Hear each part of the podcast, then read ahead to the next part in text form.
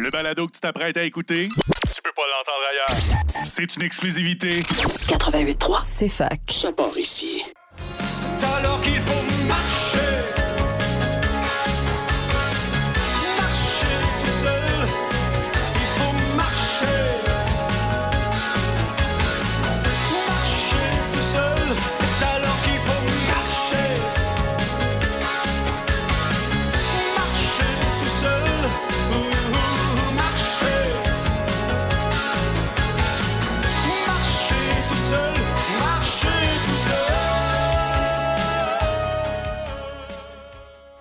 Oui, bonjour. Euh, ça marche notre affaire. Ça, recommence l'émission À nous le futur.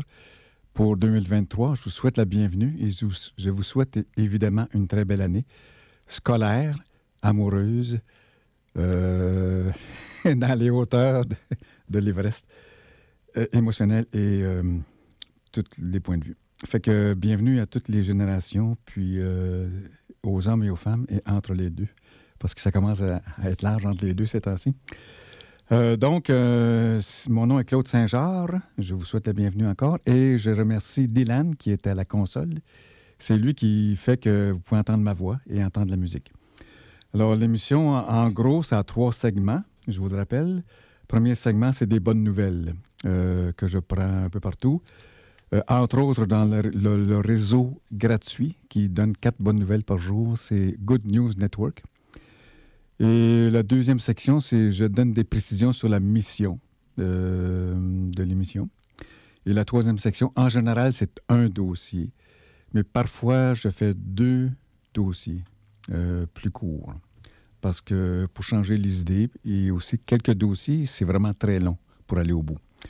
Alors, euh, dans la bonne nouvelle de ce matin, Good News Network me disait qu'en Californie, même si Pierre Flynn dit que ça marche, il y en a qui, dans les montagnes de Californie, avaient de la misère à marcher ces temps-ci parce que, imaginez-vous, il y a eu une tempête de neige euh, presque championne de toutes les tempêtes de neige qu'il y a eu. Si bien que c'est une sorte de bonne nouvelle parce que ça va aider à régler le problème euh, euh, de, de la sécheresse qu'il y a en Californie depuis trois ans. L'eau de ruissellement va nettoyer les sols, euh, arranger la porosité, euh, enrichir les rivières. Et puis, il y a justement une grosse autre tempête de neige qui s'en vient en Californie aujourd'hui même. Euh, deuxième nouvelle, c'est que le réseau La Relève et la Peste, France, de France.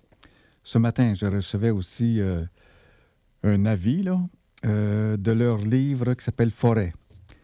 C'est un livre, disent-ils, qui est le seul livre en France qui propose un tour d'horizon aussi complet sur le monde végétal. Ces géants immobiles nichés entre ciel et, la terre sont apparus il y a 400 millions d'années. Ils ont été les premiers à peupler notre planète. Ils ont traversé les âges, les tempêtes, un climat aussi varié que puissant, mais ils ne résisteront peut-être pas au passage de l'être humain qui est en train d'anéantir les écosystèmes les plus riches de la Terre. Ingénieurs forestiers, botanistes, mycologues, philosophes, journalistes, photographes et cultivateurs, des plumes scientifiques et poétiques se sont unis pour vous proposer un tour d'horizon le plus complet possible sur notre monde végétal. Des sujets variés pour comprendre nos plus fidèles alliés, savoir comprendre les protéger et créer peut-être un sursaut collectif en devenant des gardiens de la forêt. Alors, bon, c'est excellent. Je vais essayer de me faire venir ces livres-là, là, euh, soit par la poste, soit euh, par notre librairie ici, exemple les Appalaches. Et puis, il y a un sous-segment qui dit que la préfète Marie Lajus, L-A-J-U-S, a été limogée pour avoir protégé une forêt en, conformité avec la loi. Alors, pauvre petite prophète, nous sommes avec vous. Prophète et préfète. Et j'espère que vous allez être réengagés parce que vous êtes bonne pour protéger les forêts. Euh, je vous dis que dans quelques jours, c'est-à-dire quelques semaines, quelques autres émissions, il va y avoir euh, un segment que ce sera l'agriculture qui répare la planète. C'est les promesses de l'agriculture biologique régénérative. C'est un livre de Vandana Shiva et amis. Vandana Shiva, vous la connaissez, j'en ai parlé quelques fois. C'est une agricultrice indienne qui est en même temps physicienne. Elle comprend bien l'agriculture et elle a été une des critiques des OGM, une critique au front. Et euh, je vais aussi parler un peu plus tard de Nadia Wolf, euh, qui a écrit Le miracle de la guérison. Nadia, Wolf, c'est une russe que j'aime beaucoup. Euh, elle est acupunctrice et médecin. Donc, elle vit en même temps un paradoxe. Elle promeut une médecine alternative en même temps qu'elle utilise une médecine ordinaire et normale. Elle souhaite guérir le cancer. Elle fait de la recherche avec ça, sur ce, thème-là, avec l'acupuncture. Et puis, euh, elle était, elle est juive et euh, en tant que juive, elle a vécu des préjudices de la discrimination en Russie il y a, euh, disons, quelques décennies. là.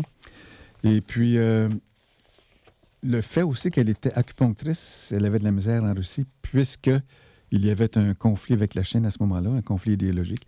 Et ce qui était chinois était perçu comme, disons, impérialiste. Et elle a eu de la misère avec ça. Puis à un moment donné, euh, j'ai vu ça dans sa biographie, là, elle avait à la télévision le président de la Russie et elle a pu voir son problème physique, euh, juste avec euh, l'allure qu'il avait. Fait qu'elle elle l'a rencontré par hasard, elle lui a fait un toucher d'acupuncture et il a guéri. Si bien qu'il il lui a donné la permission de partir une, euh, un département d'acupuncture dans une université. Mais elle a néanmoins fui.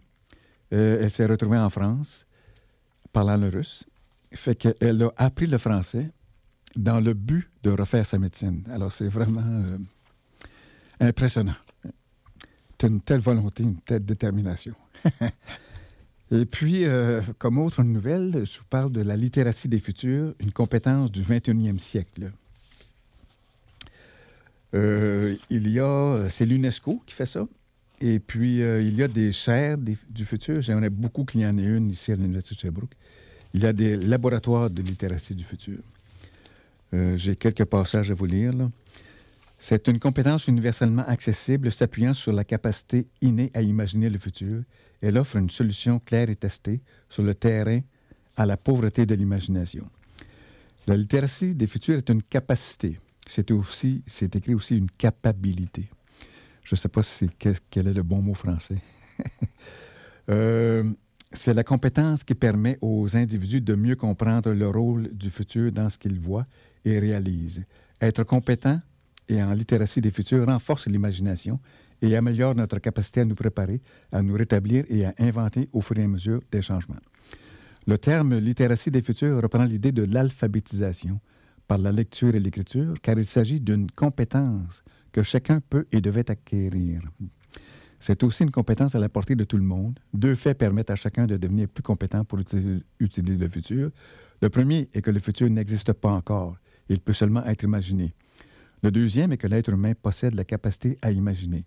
Par conséquent, les humains sont capables d'apprendre à imaginer le futur pour différentes raisons et de différentes manières. Ils deviennent ainsi plus compétents en littératie des futurs. Pourquoi est-elle importante? Euh, L'avenir est incertain. Les changements climatiques, les pandémies, la crise économique, l'exclusion sociale, le racisme, l'oppression des femmes, les conflits intergénérationnels et bien d'autres phénomènes encore bouleversent les images conventionnelles, du futur que les humains utilisent pour planifier, pour se sentir en sécurité, pour être suffisamment confiants, pour investir dans l'avenir.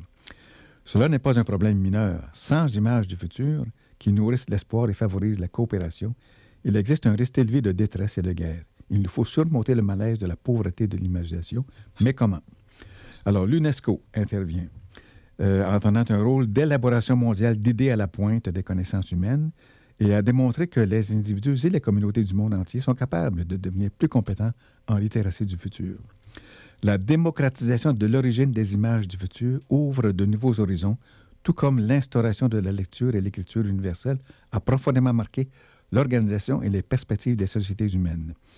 C'est un exemple de ce qu'on peut appeler un changement dans les conditions du changement, une puissante transformation quant à ce que les gens sont capables de, savoir, d'imaginer et de faire. Donc, la littératie des futurs répond à la nécessité pressante de transformer la gouvernance humaine en donnant à chacun et à chacune les moyens d'utiliser le futur de manière plus efficace et plus profitable. Par exemple, il y a des thèmes que- qu'elle touche, c'est l'innovation. L'innovation facilite euh, justement la capacité à innover, la découverte, le leadership, le choix, Euh, la littératie du futur simplifie l'élaboration des possibilités diverses et variées. Les stratégies, euh, elle aide à avoir des alternatives stratégiques véritablement différenciées. L'agilité, elle accroît la rapidité avec laquelle les changements sont perçus et les choix faits. La confiance, euh, la littératie des futurs rend le changement plus simple, car il le rend plus compréhensible. Elle renforce l'exploration et l'invention, euh, donc c'est la capacité. Et elle facilite l'adoption d'approches diversifiées, c'est la résilience. Et elle emploie de multitudes de façons de, de connaître le monde qui nous entoure, y compris les émotions et les spécificités contextuelles. Donc, c'est la connaissance. Alors, je vous encourage à vous informer dans Google sur la littératie des futurs. Et je vais me probablement me procurer leur livre, là, Transformer le futur, au joli petit coût de 59 Et puis, euh, le livre Psycho Human, qui est un petit peu. euh, euh, disant oh disons, les, les humains, individuellement, se comportent bien. Mais collectivement, selon cet auteur-là, nous nous comportons en psychopathe envers la nature. Alors, euh, dans les traitements qu'il propose, euh, dans la phase 4, il suggère de penser le futur, euh, de nous habituer à la- à l'anticipation, euh, de faire des chambres du futur. C'est dans ce sens-là que ça rejoint la- littératie des futurs. Et puis, ben, nous sommes toujours dans la section des bonnes nouvelles. Euh, il existe une révolution éco-santé qui consiste à penser la santé comme un écosystème. Tout ce que je dis, hein, je sais que je m'adresse à des jeunes là, qui, pour qui les dix doigts sont plus rapides que les plus rapides bombes nucléaires. Vous êtes déjà dans Google et vous comprenez ce que je dis déjà. Alors, euh, Jenna Webb, W-E-B-B, euh, c'est la leader, on va dire, dans le concept de l'approche écosystémique de la santé. Je vous suggère d'aller voir ça. Et je reçois euh, de la France aussi là, euh, des nouvelles sur le traité sur l'interdiction des armes nucléaires. Eh bien, ça avance. Il y a un paquet de pays qui ont signé le traité. Et puis, euh, la décision de maintenir des armes nucléaires engage la France sur le long terme avec des coûts chiffrés à dizaines de millions.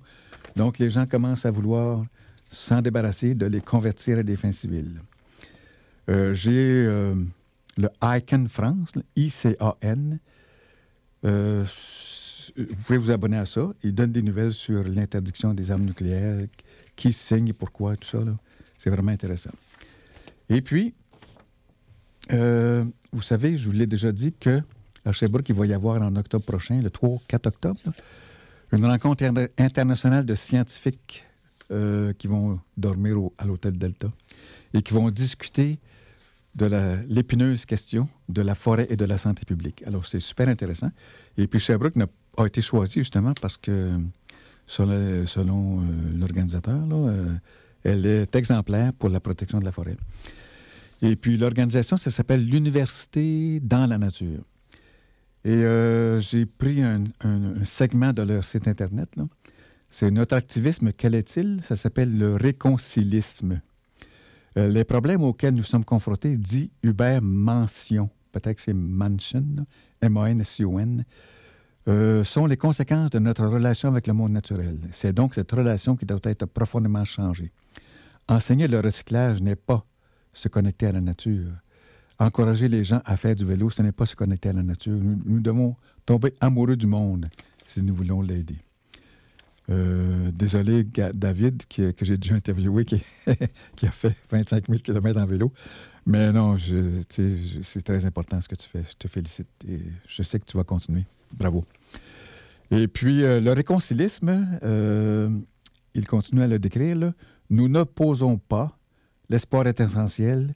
Des messages positifs sont essentiels et ne sous-estimez jamais votre impact. Euh, nous protégeons la relation avec la nature. Pour l'égalité environnementale, nous militons favoriser l'accès de tous à la nature. Donc, c'est le réconcilisme. C'est la devise de l'Université dans la nature, celle qui organise la conférence mondiale des scientifiques en octobre prochain à Sherbrooke, qui aura pour thème la forêt et la santé publique. Et puis, dans, les bonnes nouvelles, j'ai trouvé un petit texte que j'ai depuis le 14 juin 1994. Euh, il s'agit des sciences de l'évolution et évolution de la conscience de Jean-Claude Léonide, docteur S sciences et maître de conférences à l'université. C'est un très beau texte. Euh, projet d'association planétaire des scientifiques et penseurs évolutionnistes en perspective élargie et à long terme qui ont foi en l'avenir de la vie et de l'homme. Bon, de l'homme, OK, on va dire de l'humain, n'est-ce pas? Il suffit pour la vérité d'apparaître une seule fois dans un seul esprit pour que rien jamais plus ne puisse l'empêcher de tout envahir et de tout enflammer. On reconnaît Pierre Taillard Chardin. Et être, la structure qui relie, et on reconnaît aussi Gregory Bateson, celui qui a parlé de, disons, de, hmm, en psychologie du paradoxe. Là. Euh, le paradoxe, c'est, disons, une mère qui donne une claque à son enfant en disant Je t'aime. c'est un paradoxe pas intéressant. Fait que Jean-Claude Léonide, euh, pitonnier dans Google, là, je sais pas si en 94 c'est encore disponible dans Google, je vous le souhaite bien. Il y a un beau texte sur les sciences de l'évolution. Et c'est un, appel à tous les humains de bonne volonté, de haute compétence et de grande lucidité qui envisagent courageusement et délibérément d'organiser cette terre comme dans les communes, dans la perspective d'une fidélité à venir et sans nul doute à mieux définir. Alors, euh, c'est fini pour les bonnes nouvelles pour cette semaine. Et on passe à une pause musicale et je vous reviens tout de suite. Merci bien. Euh, bonjour, euh, bienvenue à l'émission À nous le futur. La musique que nous entendions, c'était de Foisy et ça s'appelait Comme tous les hivers. Alors, nous entrons dans la deuxième section où il s'agit de préciser la mission. Euh, au bout d'un certain temps, vous la connaissez, la mission, mais j'élabore. Alors, euh, je m'inspire du livre euh, Les émotions de la Terre de Glenn Albrecht, Des nouveaux mots pour un nouveau monde. Et il y a un glossaire de 70 mots à peu près. Alors, à chaque émission, je donne un ou deux mots, la définition. Et puis, bien, cette fois-ci, c'est le mot anthropocène.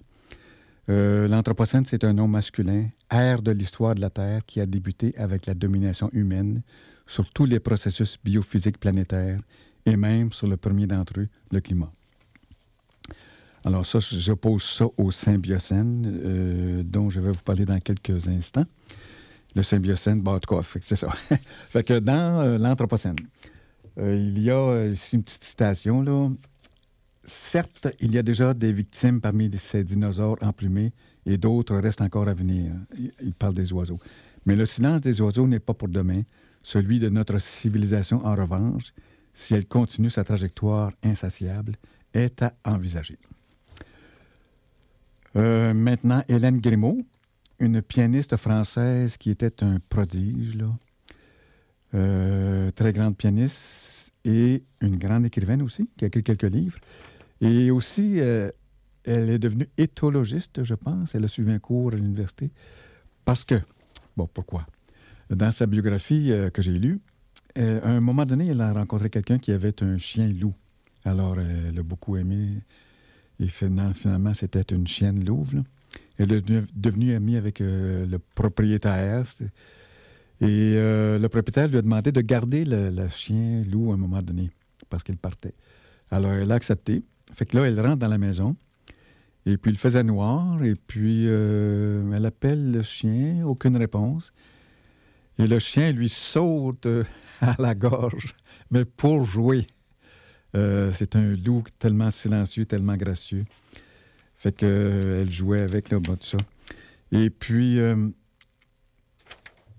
dans son livre, là, sa biographie, je pense, elle dit Pourquoi sommes-nous incapables de désirer le paradis, de nous inaugurer dans ce désir vital, ce surcroît renaissant d'ardeur et de blancheur? Pourquoi sommes-nous incapables de nous ressaisir pour nous redonner à, nous et à nos enfants un premier jour? Qu'imagine la science? Invente-t-elle les moyens de nous restaurer dans le jardin d'Éden? Hélas, dans notre obstinage, un mot français peut-être, euh, à profaner la nature, ce gigantesque lieu de germination de la musique, ce laboratoire d'une création infinie, tout ce que la science imagine, c'est un aménagement confortable de notre exil originel capitonner les cellules de nos solitudes, tandis que se fondent, que fondent, que se délitent, que s'évanouissent, que meurent petit à petit, animal après fleur, océan après glacier, toute la beauté du monde, le paradis. Alors, contre cette destruction, contre sa menace, oui, depuis mon centre, son centre de protection, du loup, retrousser les babines, montrer les crocs et me battre. C'est bien beau, Mais par contre, euh, le Journal de Montréal nous dit, il nous fait une liste, euh, le, 20, le 16 décembre, de géants qui polluent encore. Donc, euh, le top 10 pour 2021, tu sais, les plus grosses industries polluantes du Québec. Euh, 85% de tous les GES industriels et le quart de ceux de l'ensemble du Québec, ce sont 100 des plus grands pollueurs euh, du Québec. Il y a une, liste pour vous. Euh, si vous voulez bien digérer, pas besoin de voir la liste. et puis, euh, il y a toujours, là, je suis dans l'anthro- l'anthropo- l'Anthropocène, n'est-ce pas? Alors là, il y a eu un projet de mine d'or à Val d'Or. Moi, je viens de là. Dans une région où vivent des espèces en péril. Euh, c'est Alexandre Shields, le 6 janvier 2003, qui parle de ça. C'est une nouvelle mine à, ciel ouvert qu'on veut faire, là. Il va y avoir une consultation, mais euh, c'est assez bidon, ces consultations-là. là. Fait que les gens, euh, ils vont recueillir 1,6 million d'onces d'or sur une période de 10 ans, mais ils vont émettre 600 000 tonnes de gaz à effet de serre, et je le précise au moment où le GIEC nous dit qu'il faut arrêter. Nous avons 600 jours pour arrêter d'émettre des nouveaux gaz et pour commencer à inverser. Et puis, ils vont laisser 343 millions de tonnes euh, de déchets miniers. Fait qu'ils vont détruire 14 espèces d'oiseaux, 5 espèces de chauves-souris, des- détourner des cours d'eau, assécher des cours d'eau. Ça, c'est chez nous, d'où où- d'où je viens, euh, à Val-d'Or. Et puis, je suis né à Malartic, une autre mine. Fait que, euh, demandez-vous pas pourquoi que je m'intéresse à l'écologie. Euh, ensuite de ça, bien, il va y avoir une consultation, on va le savoir, mais suivez ça, le, projet de mine d'or à Val-d'Or. Et il y a euh, en Abitibi l'Action boréale, hein, vous connaissez ça? C'est c'est l'organisme fait par Richard Desjardins, le chanteur. Euh, ils ont dans leur site, qui s'appelle l'Action boréale, des mémoires sur le projet de loi euh, de changer la loi des mines. Alors, je vous encourage à lire ça. Euh, c'est super intéressant. On apprend, bien, c'est plate, là, que 40 du territoire abitibien est jalonné de titres miniers qui s'appellent communément des claims. Fait que finalement, 40% d'Abitibi appartient aux mines. Euh, j'ai écrit un petit poème, là, pas exactement là-dessus, là, mais puisque j'ai eu quelques likes, je me permets de, le- dire. Euh, J'appelle ça California Dreaming Wet Pissing. La Californie sort de son nid, douillet et riche dans le midi, argent sonnant depuis longtemps, dans les petits pots les meilleurs onguents. En dépit de California de Charlebois, toutes les vedettes sont aux abois, à cause des rivières d'eau, ouvrent le robinet qui trempe les eaux. Un degré de trop, et le beau devient pas beau. Arrêtons le pétrole, rentrez-vous ça dans la bolle. Si tu veux du riz dans ton bol, pour un sol bon agricole, il est temps de changer d'école. Bull l'avait bien dit, on décolle. Fait que ça, c'était l'Anthropocène. Donc, euh, il existe aussi le Symbiocène. Euh, c'est un espoir, le Symbiocène. Qu'est-ce que le Symbiocène? C'est un nom masculin, c'est une ère de l'histoire de la Terre basée sur la symbiose, succédant à l'Anthropocène. Au Symbiocène, l'empreinte des humains sur la Terre sera réduite au minimum. Toutes les activités humaines seront intégrées dans les systèmes vitaux et ne laisseront pas de traces. Alors, c'est ce que je vous souhaite, euh, la venue du Symbiocène le plus vite possible. Et cette émission veut y collaborer, euh, bien humblement. Et puis, euh, on va passer à une autre pause musicale pour penser à ça, avant de rentrer dans les dossiers. Fait que je pense que je prends de surprise euh, Dylan. C'est correct. Et puis, euh, j'en profite aussi pour parler d'Entrée libre, euh, le journal communautaire de Sherbrooke, de décembre 2022. Et aux pages 1 et 11, euh, il y a un article sur la biodiversité. Il y a le parc du Mont-Bellevue. C'est- un équilibre entre accessibilité et protection. Un très bel article de Marika Brière. Et il y a un autre article à la page 11 c'est au sujet des droits de la nature. Le titre, c'est Cité Nature. Eh bien, diantre, c'est écrit par Claude Saint-Jean. Ah, mais je connais ça. Il s'agit de moi-même. Est-ce que je vais continuer à me citer? Euh, je- Non, en gros, je vous suggère, je- vous suggère d'aller le lire. Euh, ça dit en gros qu'il existe des constitutions de pays euh, qui ont en leur sein l'inscription des droits de la nature. Exemple en Équateur. Et puis, euh, moi, je me suis demandé s'il y avait des villes euh, qui avaient les droits de la, nature dans leur constitution. Et j'ai trouvé que ce n'est pas le cas, malheureusement. Et je pense que c'est quelque chose qu'on a à faire. j'ai essayé à Sherbrooke, je n'ai pas réussi moi-même, mais en revenant, peut-être que vous pouvez réussir vous, vous, vous-même, à ce que nous écrivions la Constitution municipale en y inscrivant les droits de la nature. Alors, l'écriture citoyenne de la Constitution, c'est un très gros morceau de la réforme de la démocratie euh, qui est à faire. Une réforme euh, qui euh, sera le sujet de quelques émissions dans un futur euh, assez proche, là. quoique ce serait dans un mois et demi à peu près, parce que euh, durant les quatre ou six prochaines émissions, je consacrerai beaucoup de temps à la COP 15. Euh, D'ailleurs, David Ligui, qui était journaliste là-bas, là, a fait plusieurs entrevues et nous allons en passer une fois de temps en temps.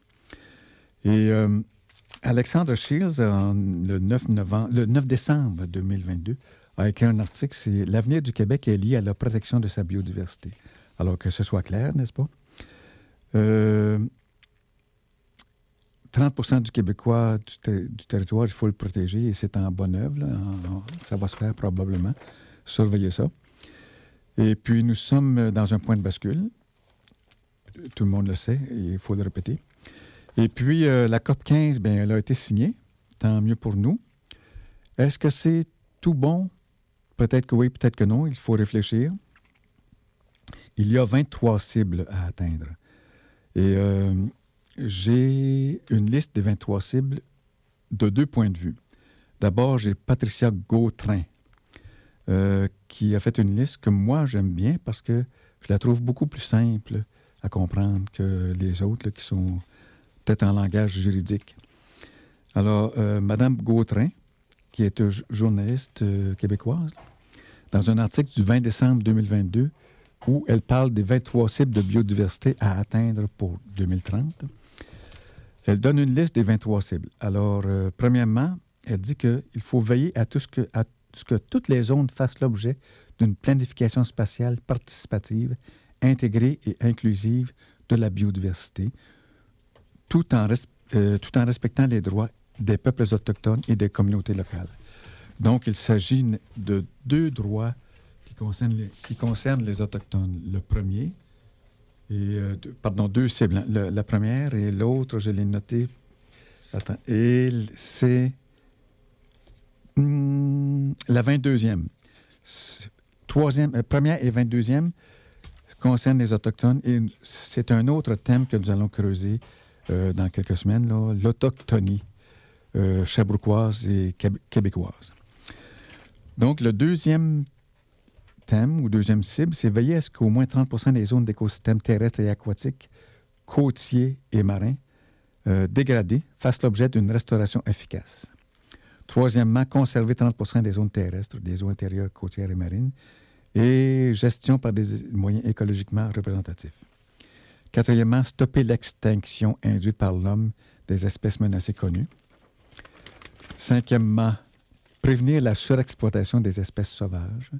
Sixièmement, réduire les taux d'introduction et d'établissement d'espèces exotiques, envahissantes. Euh, septièmement, réduire la pollution. Ça, c'est trois mots. Dans l'autre formulation juridique, là, c'est deux grosses phrases. Euh, huitièmement, c'est minimiser l'impact du changement climatique et les risques de catastrophe.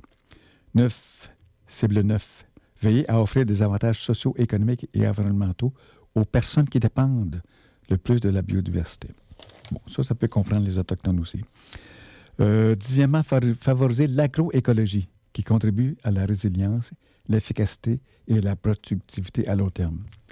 Et je parlais tout à l'heure du livre euh, Réparer la Terre à l'aide de l'agroécologie. Nous allons consacrer une couple d'émissions euh, à ça. C'est Vandana Shiva qui a écrit le livre. Onzième cible, c'est restaurer, maintenir et améliorer les contributions de la nature aux personnes. Euh, Monsieur Duprat, Jérôme de son prénom, bassiste de Cowboy Fringant. Populaire au Québec et très populaire en France. Euh, J'avais lu quelque part que beaucoup de Français connaissent par cœur les phrases du groupe Cowboy Fringant. Et ça, ça m'amène une petite réflexion. Vous savez, le poète Gaston Miron, euh, un des plus grands poètes québécois, lorsqu'il était débutant poète et qu'il est allé en France, il avait honte de la langue, québécoise parce qu'il disait que les Français ont des mots pour tout, alors que nous, nous n'en avons presque pas. Fait que, on sentait une petite honte, euh, de, notre langue. Et moi, j'ai beaucoup aimé le fait que Cowboy Fringant, les Français les adorent et savent leurs phrases par cœur. Alors, c'est comme 50 ans plus tard, une inversion des choses. Les Français sont un peu fiers de la langue québécoise. Ben, tant mieux, merci. C'est un, début. C'est une langue. Euh, ensuite, euh, prendre des mesures de gouvernance juridique, politique, administrative et de renforcement des capacités efficaces à tous les niveaux. Ça, c'est la cible 13. Cible 14. Assurer la pleine intégration de la biodiversité en alignant progressivement toutes les activités publiques et privées pertinentes, les flux fiscaux et financiers sur les objectifs et cibles du présent cadre. Euh, si vous venez d'ouvrir votre radio, je suis en train de décrire les cibles de la COP 15 qui a été signée en décembre dernier à Montréal. Euh, 16e, modifier nos modes de consommation et réduire de moitié le gaspillage alimentaire mondial. Toute une petite, euh, petite chose à faire, ça. Mettre en œuvre dans tous les pays des mesures de biosécurité et des mesures pour la gestion de la biotechnologie. Alors, la mine de Val d'Or, là, j'ai regardé ça, puis elle va transgresser la cible 1, 7, 8, 10, 11, 12, 14, 15. 8 sur 23. Alors, euh, puis c'est une mine de Val d'Or, mais qui vient de, de, de l'Ontario. Puis c'est un exemple des multinationales qui nous mettent par le bout du nez. fait que, on se retrousse nez, les, les amis. Et puis, on va écouter une petite musique pour nous détendre. Dans une bulle de verre, décor d'hiver, neige synthétique. Il y avait trois princesses et un seul crapaud. Avec de l'eau par-dessus les tours du château. Bien assez pour inonder toute la contrée. Soudain un géant qui passait par là secoua le décor et le fracassa. Et le crapaud se dessécha dans son décor.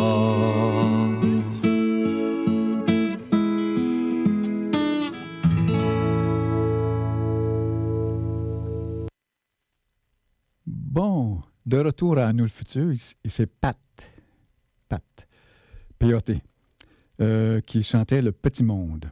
Une belle petite chanson douce qui euh, nous faisait bercer mentalement. Alors, euh, nous sommes dans les dossiers profonds de cette émission. Premièrement, c'est la biodiversité. Je vous ai déjà dit un mot. Et puis, dans le devoir du euh, 20 15 décembre, on dit entre autres que la COP 15, là, ça va réfléchir sur les pesticides, l'agriculture et la pollution. Moi, ça m'a fait penser à l'UPA, euh, l'Union des producteurs agricoles. Bon, ce syndicat qui est valable, mais qui est unique euh, dans le sens que normalement, les syndicats, ça devrait être euh, pluriel, au minimum deux. Et puis, c'est pas le cas ici. Il paraît que c'est une. c'est rare, dans- c'est unique au monde, finalement, qu'il y a un seul syndicat agricole. Et puis, le rapport Pronovo a étudié toute la question du changement de l'agriculture au Québec. Euh, ce rapport-là a été tabletté, malheureusement. On est habitué à ça ici, là, depuis, depuis Duplessis, puis ça n'a pas changé tellement. Euh, le tablettage des beaux rapports. Alors, euh, le rapport Pronovo suggérait qu'il y ait au moins la pluralité des syndicats agricoles, et puis ça n'a pas été accepté. Donc, tabletté. Fait que l'UPA contrôle presque le ministre euh, de l'Agriculture. Euh, il y a des bons points en l'UPA, c'est correct, là. mais ça va finir par changer. Alors, euh, dans la biodiversité, il y a le silence des oiseaux. Il y a un livre qui s'appelle Ce que les oiseaux ont à nous dire. Le silence des oiseaux commence par là, par cette volonté primaire, propre aux cultures dominantes, de s'approprier le vivant et les espaces qu'il occupe, comme l'étendard de leur positionnement dans le tout divers qui nous entoure. Autre citation. Euh, ce livre, traduit dans plus de 20 langues, elle parle ici du livre de Rachel Carson, euh, dont j'ai parlé l'autre jour. Euh, ce livre, traduit dans plus de 20 langues, est à l'origine de prises de conscience majeures. Le développement de notre civilisation risque bien de lui être fatal. En altérant profondément la vie au sens large, en nous privant de ce qu'elle nous apporte au quotidien, oxygène, ressources alimentaires, cycles organiques. Alors, ce livre-là date de 1963, n'est-ce pas? Alors, euh, l'Anthropocène, euh, bon, hum, ça a commencé peut-être 1955 environ. Et le silence des oiseaux est aussi réel que pernicieux. Euh, 2022, 23, c'est le début du Symbiocène, de la naissance d'une nouvelle ère. Euh, nous sommes au moment où nous commençons à réparer le tissu déchi- déchiré du monde. Et c'est le dossier 1, hum, ou 2, parce que tout à l'heure, j'ai parlé de la biodiversité. Il s'agit de Abdeno Bidar, qui a écrit le livre Les tisserands, euh, qui en sous-titre Réparer le, ensemble le tissu déchiré du monde. Euh, J'aime bien cet auteur qui est philosophe. Et puis, tout à l'heure, je vous ai parlé du paradoxe de Bateson, qui s'appelait la double contrainte. Euh, L'exemple, c'est quelqu'un qui donne une claque d'en face à un enfant, puis en lui disant je t'aime. Euh, lui aussi a vécu un paradoxe parce que sa maman, euh, qui était catholique, est devenue musulmane lorsqu'il était enfant. Alors, elle a changé le nom. Elle l'a appelé Abdenour, qui est un nom musulman. Puis elle a gardé le nom français Bidar. Et il a vécu un problème, on va dire, intellectuel, émotionnel, toute son enfance, jusqu'à l'université. Et puis, il a résolu son problème de euh, contradiction paradoxale euh, par la philosophie et par l'écriture. Et dans son livre Les tisserands, euh, je vous lis à la page 112, là, finalement, c'est que il veut, dit-il, ré- réparer le tissu déchiré du monde en créant des liens avec soi-même, trois liens, avec les autres et avec la nature. Fait que dans son livre, les liens avec soi, ça prend beaucoup de place. Avec les autres, euh, un petit peu, puis la nature, un peu plus. Fait que je vous lis euh, quelques extraits. Par exemple, à la page 112, que, que disait Confucius? En parallèle de l'émergence des tisserands du lien intérieur, il y a celle des tisserands du lien social et du lien avec la nature. Eux aussi s'engagent et luttent pour la recréation du lien sur d'autres plans. Ils ont eu la même prise de conscience que sans lien nourricier, l'être humain se se condamne à l'insignifiance et finit par dépérir. Un enjeu majeur de la réparation de la grande déchirure du monde sera de faire converger les efforts des premiers et des seconds, d'articuler l'effort des tisserands du lien intérieur et celui des tisserands des liens extérieurs.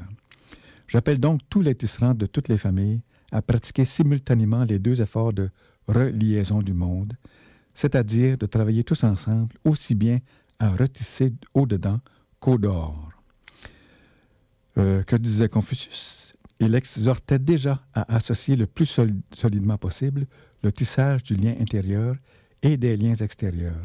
Il considérait qu'il n'y a aucune chance d'avoir une société juste si l'homme social n'est pas relié à l'homme intérieur. Euh, moralité, les trois fils du triple lien sont à nouer ensemble à partir du nœud central du lien à soi. Je passe à la page 149. Et puis, c'est un livre à lui tout seul qui, pourrait faire trois, quatre émissions. Euh, il dit, pour le défi pour l'homme augmenté, ce qui va exploser dans les décennies à venir, c'est notre puissance personnelle d'agir. Il s'agit de l'homme augmenté, dont la réalisation serait pour l'horizon 2050. Euh, 179. Euh, que ce qu'il dit finalement, c'est que l'homme vient de naître dans la condition divine sans avoir les moyens de l'assumer. C'est un bébé Dieu qu'il appelle la néothénie. spirituel du nouveau-né du divin démuni. C'est comme, euh, je m'en venais ici, c'est comme si nous étions des bébés au volant d'une Porsche, euh, quand nous étions sur l'autoroute, et puis euh, euh, tu, pèses avec ton pouce sur le... Et puis là, tu te retrouves à 300 km/h, puis tu sais pas quoi faire. Alors, c'est comme ça que nous sommes des, des dieux équivalents en, en pouvoir et sans savoir comment utiliser nos pouvoirs. Il a aussi écrit le livre Quelles valeurs partager et transmettre aujourd'hui. Il y a une trentaine de valeurs. Je vous suggère d'aller voir ça, peut-être que la bibliothèque là, là, sinon de demander de l'acheter. C'est de Abdanour Bidar. Euh, il y a une quinzaine de valeurs qui sont dans la culture de la sensibilité et la culture, culture du jugement. Puis, une autre quinzaine de valeurs, c'est la culture de la règle et du droit et culture de l'engagement. Euh, celle qui est le plus pertinente, je pense, pour cette émission, c'est euh, la valeur 18, c'est être citoyen. Euh, Peut-être la 16, être autonome. Et la 29, devenir créateur, c'est-à-dire, on va dire, euh, créateur de l'ère symbiocène, ce à quoi nous sommes euh, convoqués. Et puis, une petite nouvelle en passant, nous allons la semaine prochaine avo- avoir comme invité Étienne Beaulieu. C'est un autre philosophe. C'est un écrivain de Sherbrooke qui enseigne à Drummondville. Et il a écrit plusieurs livres, mais c'est Splendeur au bois baquette, euh, duquel je vais m'inspirer. Et euh, le livre Oukpik, O-O-K-P-I-K, c'est un oiseau inuit. Alors, euh, la semaine prochaine, ça va être surtout c'est les Autochtones qui rejoignent une couple de cibles de la COP 15. Alors, sans plus tarder, nous allons avoir une autre petite pause musicale et je vous reviens pour vous reparler de la biodiversité.